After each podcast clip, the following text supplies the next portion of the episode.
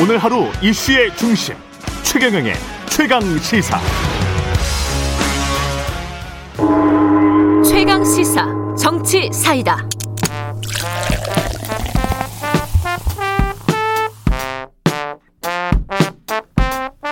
네, 답답한 정치, 고여있는 정치, 묵은 정치는 가라. 여의도 정치의 젊은 피가 떴다.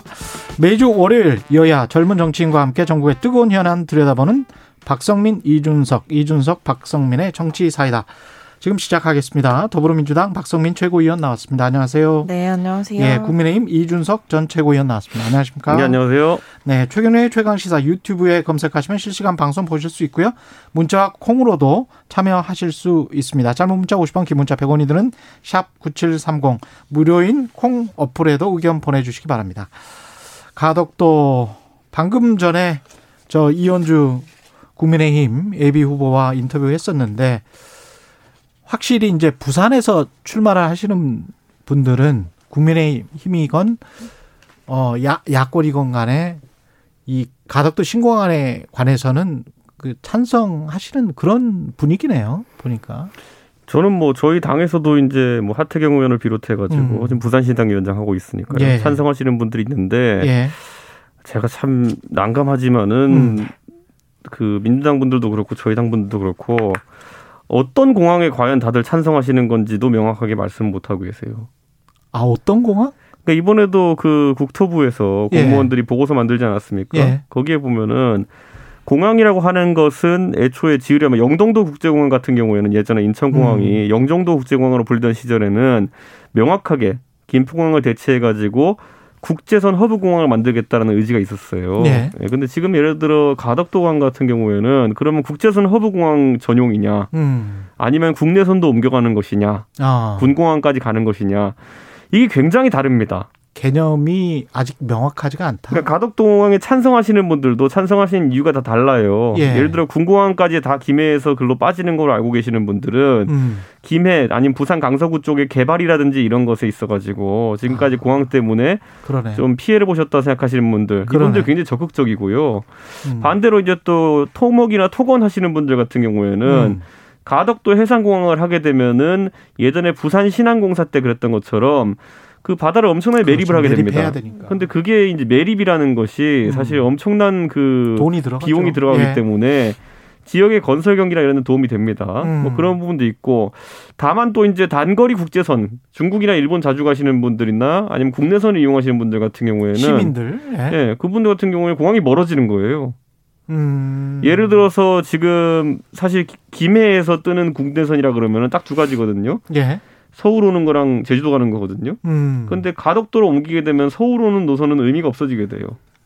그렇습니까? 아. 그렇죠. 왜냐하면 가덕도까지 가가지고 올라오는 이 그냥 KTX 타고 가면 되니까요. 아. 지금은 비용과 시간 면에서 그래도 KTX랑 경쟁해 볼 수 있다 그래가지고 에어 부산 지역 항공사가 지금 그거를 음. 한 시간마다 비행 노선을 돌려서 꽤. 예. 흥행을 하고 있는데 네. 가덕도로 가면은 그 경쟁력을 전면적으로 상실하죠. 그렇기 어. 때문에 지금 지역에서 또 나오는 얘기는 뭐냐면은 김해공항을 존치하면서 가덕도를 국제선 전용공항으로 이렇게 돌리자 이래요.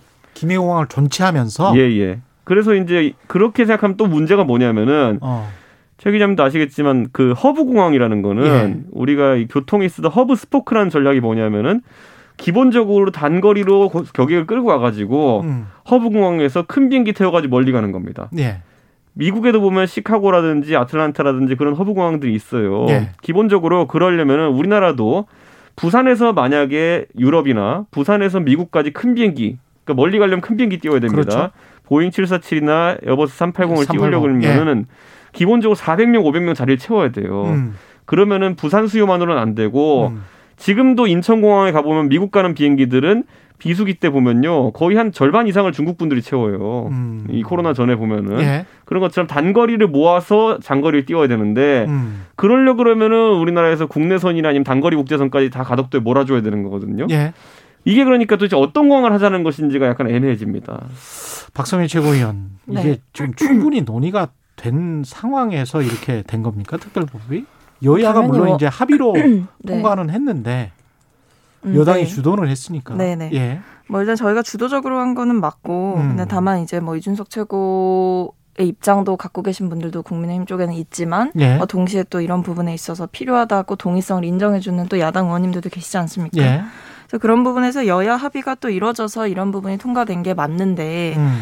뭐 이제 여러 가지 지금 이제 이준석 최고가 다양한 그 경우의 수에 대해서 사실 말씀을 해주신 거잖아요. 예. 이 공항의 방향성에 대해서. 근데 이런 부분에 있어서 뭐 군공항까지 이제 뭐 이전하는 문제에 대해서 논의를 하기 시작하면은 음. 그런 부분은 뭐 국토부 보고서에서도 나왔지만 사실은 예산이 한 30조 가량 소요되는 면이 있어서 예. 그 부분에 대해서는 뭐 저희가 적극적으로 받아들이고 있는 부분은 아니고 음. 지금 한 7, 7조 5천 칠천. 예. 어, 이 정도 아니면 7조에서 8조 정도 가량 드는 부분. 음. 그러니까 이게 결국 에는 국제선을 이제 유치를 하고 그 부산이라는 도시의 특성상 이제 항, 항구 도시이기 때문에 이제 이런 부분에 있어서 물류랑 이제 연결을 시켜가지고 이것이 국제적인 이제 도시로서 좀 발돋움할 수 있도록 음. 이것이 단순히 그 뭐 배로만 혹은 선박으로만 하는 것이 아니라 이게 국제선 노선까지 취항을 하게 되면서 이좀 아시아 이제 노선에 있어서 좀 국제적인 허브 도시로 성장을 하게 만들겠다 라는 게 이제 경제성 측면에서 검토가 되고 있는 부분이고 음. 이런 부분에 있어서는 계속 이제 특별법 통과가 됐고 이제 적극적으로 이제 유치가 추진이 되게 되면서 예. 가닥이 명확하게 잡힐 부분으로 보이고요. 예.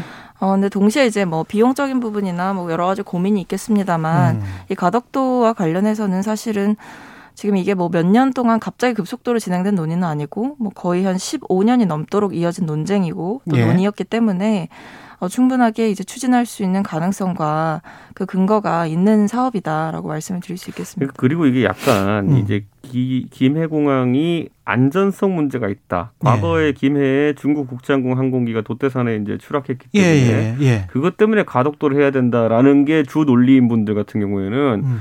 국제선 국내선 분리를 이야기하면 안 돼요. 왜냐하면 2016년 공항 처리 실적을 보면요. 김해공항의 국대선과 국- 국내, 국내 선과 국제선 비용이 5대 5예요. 아. 그럼 50%는 위험해도 된다는 겁니까?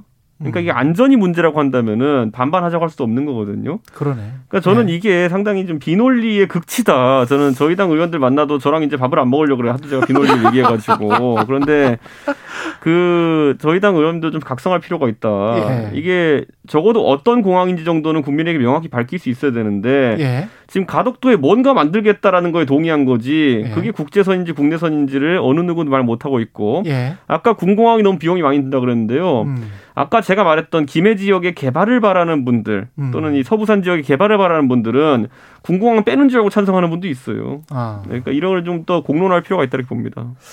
이런 상황에서 이제 대통령 부산을 방문을 했습니다. 그리고 주호영 원내대표는 명백한 선거 개입이고 탄핵 사유다 이렇게 이야기를 하고 있는데 여기에 관해서는 어떻게 바라봐야 됩니까? 박선민 최고위원부터 이야기할까요? 일단 예. 뭐 탄핵 사유다 이렇게 얘기하시는 건 좀 과잉 과한 것이다? 네, 과한 예. 대응이라고 저는 생각을 하고 음. 그러니까 이게 사실 박근혜 정부랑 이명박 정부 때 박근혜 대통령 그리고 이명박 대통령이 했던 그 활동과 비교해 보면 사실 선거 개입이라고 말할 수 있는 건 그때 과거의 이제 행적들이죠. 지금 음. 일단 문 대통령의 이 방문은 어 이제 저희가 아무래도 뉴딜 정책이라든지 이런 지역 개발 균형 이런 부분에 있어서 계속해서 현장 행보로 보여왔던 부분이 있고 특히 동남권 메가시티라든지 이런 사업은 국제적으로도 관심을 갖고 있고 국가적으로도 매우 관심 관심을 갖고 있는 사안이기 때문에 대통령의 현장 방문이 뭐 11번째인가로 이미 예정이 돼 있었던 부분이고요. 그러니까 예. 아주 오래전부터 계획이 돼 있었던 현장 방문이고 저기 저희가 뭐 거기에 이제 부산시장 후보를 부른 것도 아니고 뭐 지금 선거가 바로 직전인 것도 아니고 이런 부분들을 여러 가지 고려를 해서 딱 그 정책적인 그 관여자들만 참석을 할 수 있게 행사를 일단 세팅을 했었습니다. 예. 그러니까 이런 부분들은 사전에 결국에 계획된 현장 방문 소통 행보의 일종이었다라고 볼 수 있겠고 음. 그러니까 제가 뭐 박근혜 이명박 정부 이런 얘기를 하는 게 사실 뭐 뭐 좀 그렇다라고 말씀을 드릴 수도 있겠지만 네. 그냥 뭐 간단하게만 말씀을 드리면 이제 박근혜 당시 대통령은 총선 총선 5일 전까지 이제 현장을 돌았어요. 지방을 네, 대, 예. 대전, 대구, 뭐 부산, 성남, 의정부, 충주. 그러니까 총선 47일 전부터 시작해서 예. 5일 전까지 한 달 반 동안 15곳을 돌았습니다. 한때는 선거의 여왕이셨잖아요. 그래서 네, 그래서 사실 이때 박근혜 대통령이셨는데 사실은 예. 선거대책 본부장이라고 말이 나올 정도로 이제 예. 이때 명확하게 저는 이런 부분들이 사실은 선거 개입이라고 음. 보일 수 있는 부분이다라고 생각이 들고 예. 뭐 이명박 당시 대통령뿐 도 마찬가지로 이제 총선 4일 전까지 은평 루타운 현장을 방문을 해서 음. 노골적으로 이제 선거 개입에 대한 발언을 또 쏟아내셨고, 예. 그러니까 뭐 강원도 업무 보고 혹은 뭐 장차관 워크숍 이런 부분들을 뭐 강원도 경북 구미 새만금 뭐 이런 쪽을 다 도시면서 이제 음. 명확하게 이제 정치적인 행보를 하신 거죠 현직 대통령으로서. 원래 근데 저는 이게 그러니까 문재인 대통령은 부산 보궐선거 지금 이제 41일 남았습니다. 예. 41일 남았고 가셔서 뭐 제가 아까도 말씀드렸듯이 뭐 특정 후보에 대해서 언급하거나 뭐 혹은 특정 국책 사업에 대해서 뭐 지나치게 강조한 부분은 딱히 없었고 음. 이건 한국판 뉴딜의 이제 11번째 방문으로 예정이 돼 있었던 예. 그런 뭐 사전적인 행사였다라고 말씀을 드릴 수 있, 을 것 같고요. 그래서 저희도 아마 정책위 의장님이 거기 참석을 안 하시고 저희 당에 이제 한국판 뉴딜 이제 본부가 또 따로 있어요. 그래서 예. 거기 이광재 의원님이 또 책임을 맡고 계신 부분이 음. 있어서 그분 참석하시고 이런 식으로 저희도 진행을 했었거든요. 순수한 실무형이었다. 뭐 이런 말씀이신 것 같네요. 예. 가가지고요. 원래 뭐 현직 대통령들은 선거에 도움을 주기 위한 음. 음, 행동들을 하는 건 당연지사입니다. 근데 음. 대통령 이번에 문재인 대통령처럼 노골적으로 가덕도가 손을 들고 이러지는 않아요. 보면은. 그러니까 아. 저는 이거는 가덕도 같은 경우는 지금 수십 조의 예비 타당성 조사 면제가 걸린 일이기 때문에 예. 이건 뭐 명백하게 특정 사안에 대해 가지고 개입한 것으로 볼 수 있는 것이고 음. 저는 기본적으로 뭐 이 공항이라고 하는 것이 아까 말했듯이 여러 절차를 안 지키고 이제 만들려고 하는 거거든요. 예. 아까 말했듯이 국제선인지 국내선인지 모르고 우선 짓겠다 그래요. 그리고 예비 타당성 조사 안 하겠다 그러고 환경 영향 평가 정도만 하겠다고 하는데 음. 이렇게 모든 절차를 무시하고 할 정도로 급한 공항이냐에 대해 가지고 만약 그렇게 급했으면은 진짜 예. 항공 수요나 안전 때문에 그랬던 것이라면은 음. 집권하고 바로 했으면 지금 하겠습니까? 이제 집권 1년 남은 상황 속에서 이렇게 한다는 것 자체가 아, 시기가 또. 예, 진정성이 없다 이렇게 하고 싶고요. 음. 원래 이렇게 공항을 지으면은 공항을 짓는데 가장 큰 기여를 한 사람 이름을 붙이자는 게 원래 국제적인 관례라서 예. 뉴욕도 뉴욕 시장이었던 라구아디아 이름을 지어서 라구아디아 공항이 있거든요. 그렇죠. 예. 이번 공항을 짓는데 가장 큰 역할을 한 오거돈 씨 이름을 붙여가지고 음. 오거돈 국제공항으로 하자라고 제가 제안하기를 이거 받으면 전 찬성하겠습니다. 그런데 예. 조국 전 장관은 여기다 넣고 뭐 노무현 공항 하자 이랬는데 예. 절대 안 됩니다. 노무현 대통령 여기에 기여한 거 별로 없습니다. 음. 원래 안 되는 거 되게 만들어준 오거돈 시장의 이름 붙여서 오거돈 국제공항 해야 됩니다. 예. 아주 세게 나오시네요. 박성민 최고위원은 아니 뭐 어떻게 받아줄 생각하세요? 여지가 예. 없는 부분이고. 예. 근데 뭐, 뭐 이름을 떠나서 근데 음. 사실 이게 이 가덕도 논쟁과 관련해서 사실 이게 제가 뭐 음. 몇년 전에 뭐 몇 십 년 전에 나온 얘기다라고 말씀을 드렸는데 예. 이게 살펴보면 이 음. 가덕도 공항이 추진되기까지 되게 지나는 과정이 있었는데 이게 사실은 좀 돌고 돌아온 거예요. 예. 그러니까 이게 명확하게 좀 말씀을 드리면 신공항은 원래 이제 92년에 부산 도시계획에 처음 이제 등장한 내용이었었고 음. 그러니까 이때는 그래서 부산권 이제 공항을 만들자라는 얘기가 그러니까 애초부터 시작이 됐던 부분이에요.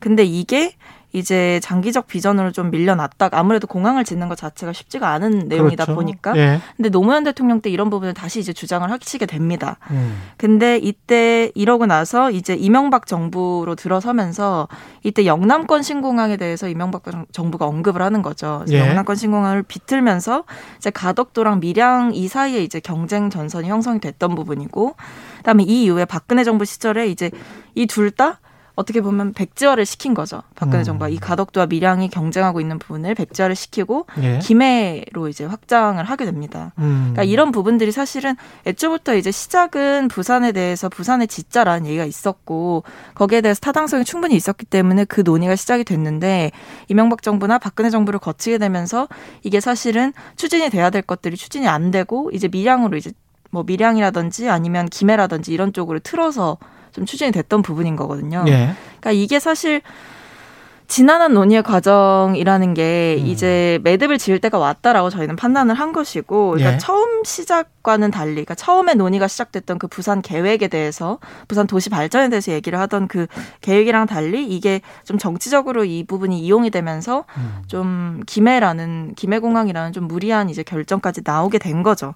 그러니까 사실은 이게 결국에는 가덕도를 두고 지금 정치적으로 논쟁이 되게 많이 이루어지고 있는데 음. 이거는 지금 정치적인 논리로 이제 희생될 부분은 아니고 예.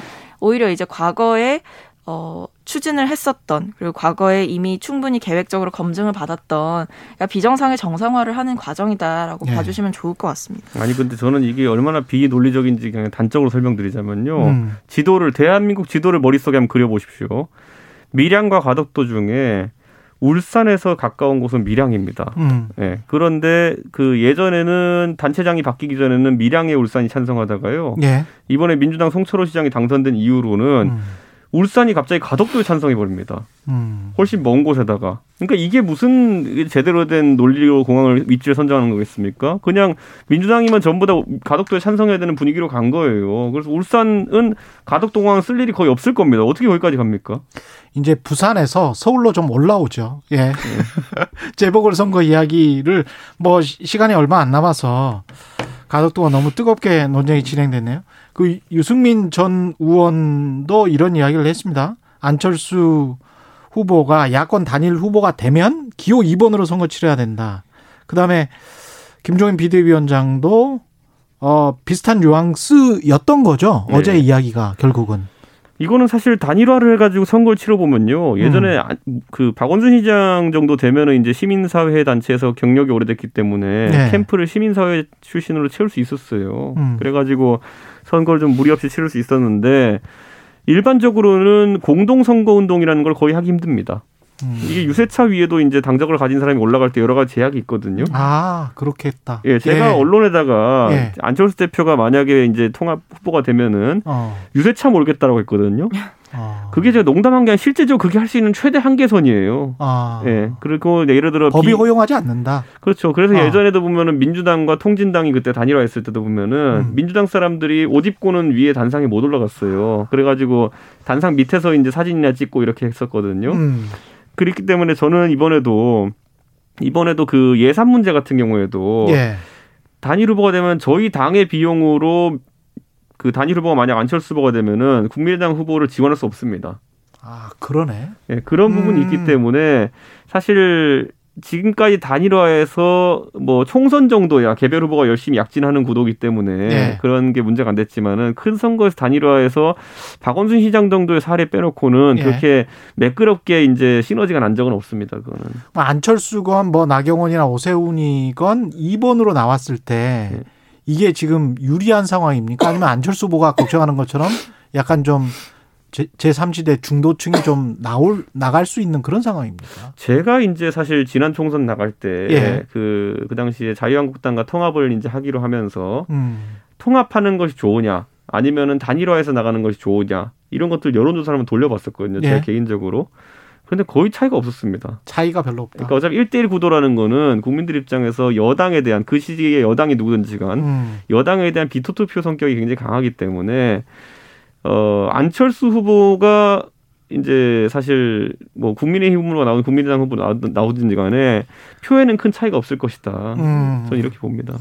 여당 같은 경우는 잘 진행되고 있습니까? 별로 이 약간 좀 불협화음이 있는 것 같아요. 김진애 후보. 아, 이제 뭐 아무래도 열린민주당 측에서 이제 요구하시는 부분들이 있는데 음. 그걸 저희가 완벽하게 수용할 수 있는 수준은 지금 아닌 것 같고 아 그래요? 어. 네 지금 일단 뭐 공식적으로 보고가 이루어지고 있는 건 아니지만 음. 물밑 작업을 이제 진행하고 있는 부분 속에서는 아직 그렇게 뭐 타협점을 찾아서 이게 원활하게 진행되고 있는 건 아니다. 근데 다만 뭐 그 절차에 대해서는 계속 논의 중이고 뭐 뭘 제일 김진애 네. 후보가 요구하는 것 중에서 뭘 제일 받아들이기가 힘들어요? 민주당 입장에선? 뭐 저도 정확하게 이제 이거를 세부적으로 지금 듣고 있는 상황은 아니에요. 예. 근데 이제 조금 더 이제 구체화가 되면 이제 말씀을 해주시겠다, 뭐 음. 보고가 오겠다 이런 상황인데 예. 일단 뭐 열린민주당 측에서 뭐 토론의 횟수라든지 뭐 이런 음. 부분에서 저희랑 좀 이견이 있는 것 같습니다. 뭐 그렇군요. 정확한 횟수 정도는 모르겠지만 아니 그 3월 8일까지 김진애 의원 사퇴 안 할 거니까 그 전까지 배짱 플레이 하겠죠 민주당이 뭐 그 복잡하게 얘기합니까?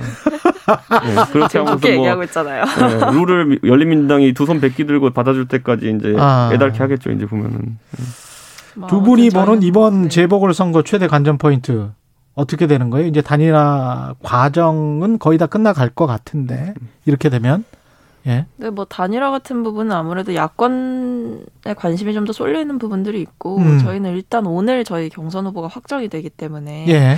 이제부터 좀 더 본격적인 플레이가 시작되지 않을까 싶습니다. 이준석. 저는 이제 재난지원금 관련해 가지고 음. 이달 말이 되면 이제 굉장히 좀 갈등이 심할 거다 예. 이런 생각을 하고 실질적으로 선거를 앞두고 수백만 원대 이제 현금이 음. 어, 특정 시점에 제공되는 것에 대해 가지고 이거는 좀 생각해봐야 될 필요가 있다 이런 생각을 합니다.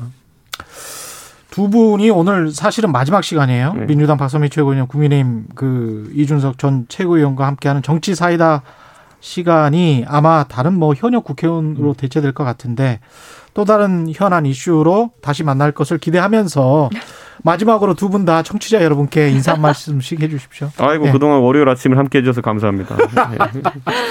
네. 네, 짧고 고맙습니다. 예. 네, 저도 월요일 아침 여러분들이랑 함께 할 수 있어서 너무 즐거웠습니다. 예. 감사합니다. 두분 말씀 감사하고요. 정치사이다 박성민 더불어, 더불어민주당 최고위원, 이준석 국민의힘 전 최고위원이었습니다. 고맙습니다. 예, 감사합니다. 예. 감사합니다.